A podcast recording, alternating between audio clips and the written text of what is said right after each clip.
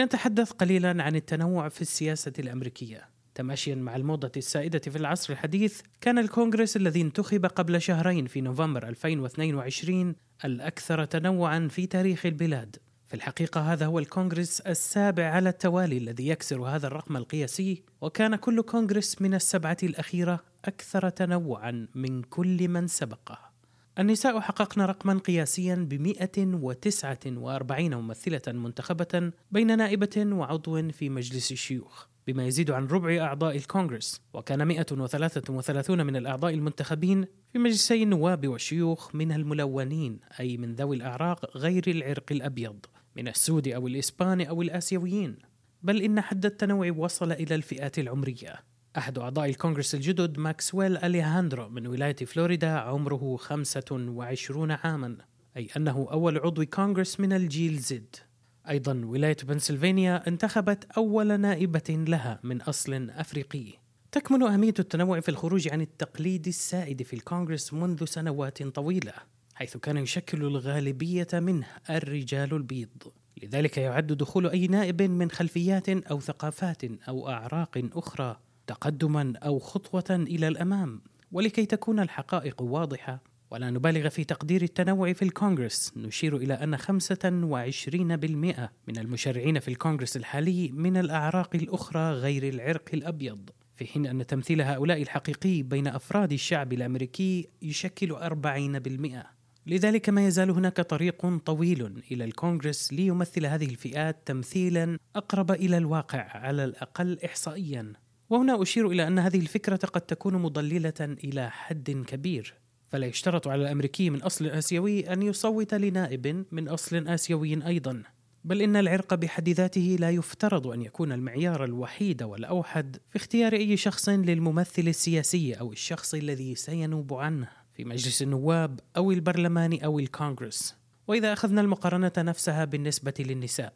نجد أنهن يشكلن 28% من أعضاء الكونغرس في حين أنهن يشكلن 51% من إجمالي عدد السكان.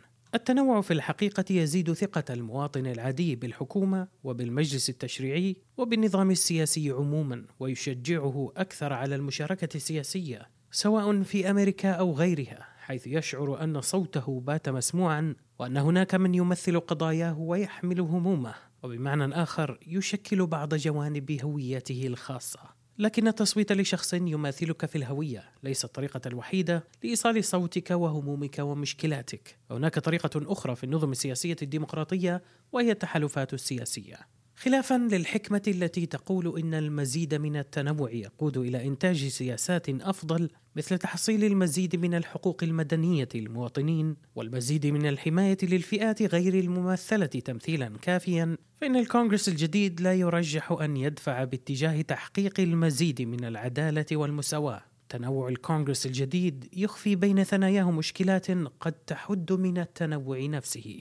وذلك لأنه يتركز في صفوف الحزب الديمقراطي. فرغم الزيادة الطفيفة في تمثيل الأعراق الأخرى في صفوف الحزب الجمهوري التي ضمت ثلاث مشرعات جدد من أصل لاتيني وخمس مشرعين سود أو أمريكان من أصل أفريقي. وهذان الرقمان الأكبر في صفوف الحزب الجمهوري منذ عشرات السنين. ثلاث ممثلات من أصل لاتيني وخمسة أفارقة. إذا انتقلنا إلى انعكاس هذا التنوع إلى الواقع. فإن الكونغرس الأكثر تنوعا ينبغي أن ينتج سياسات أفضل حسب ثيودور جونسون المستشار في السياسات الذي يرى أنه رغم التنوع الحالي في الكونغرس لكن سيطرة الحزب الجمهوري. على أغلبية المقاعد يرجح أن تحول دون إنتاج سياسات أفضل.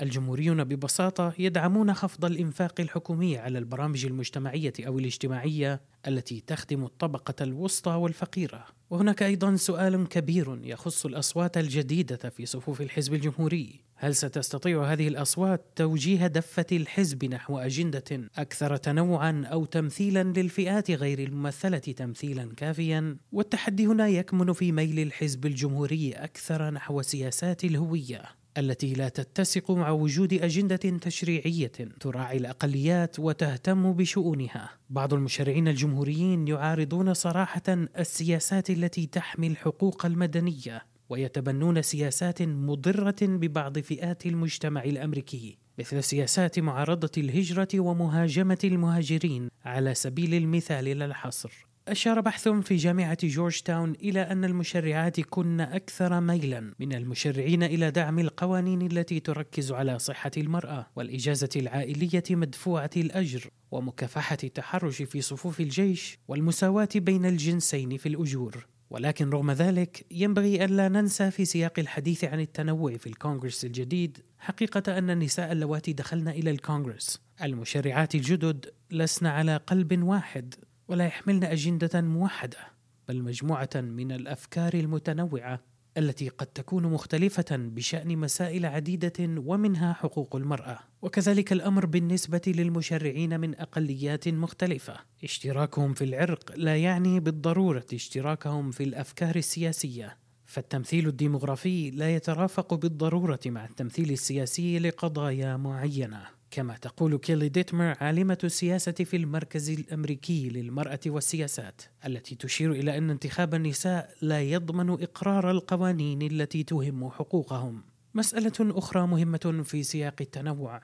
حمل عبء مسائل الحقوق المدنية والمساواة بين المواطنين على اختلافهم لا يستطيع ممثلو الفئات الأقل حظا أو التي لا تملك تمثيلا كافيا حمله لوحدهم. فالفرصة التي يملكها مشرع واحد أو مشرعان اثنان في إقناع الأغلبية فرصة ضعيفة. وذلك رغم أن بعض المشرعين من الأقليات تمكنوا من تمرير قوانين تصب في خانة الحقوق المدنية مثل قانون حقوق التصويت Voting Rights Act في العقد الأول من الألفية الجديدة وقانون مكافحة القتل خارج إطار القانون العام الماضي 2022 وغيرهما من القوانين التي أسهم المشرعون السود إسهاما كبيرا فيها. لكن هؤلاء المشرعين نظرا لأنهم ما زالوا يشكلون أقلية بحاجة دائما إلى دعم المشرعين من الأغلبية ومن القضايا التي ستواجه صعوبة في ظل سيطرة الحزب الجمهوري على أغلبية مجلس النواب إصلاح قوانين الهجرة وإصلاح جهاز الشرطة. وقد ثبت في الكونغرس الماضي الذي تمتع فيه الديمقراطيون بأغلبية المجلسين ولكن بأغلبية بسيطة في مجلس الشيوخ أن هذه الأغلبية غير قادرة على حماية بعض ما يندرج ضمن الحقوق المدنية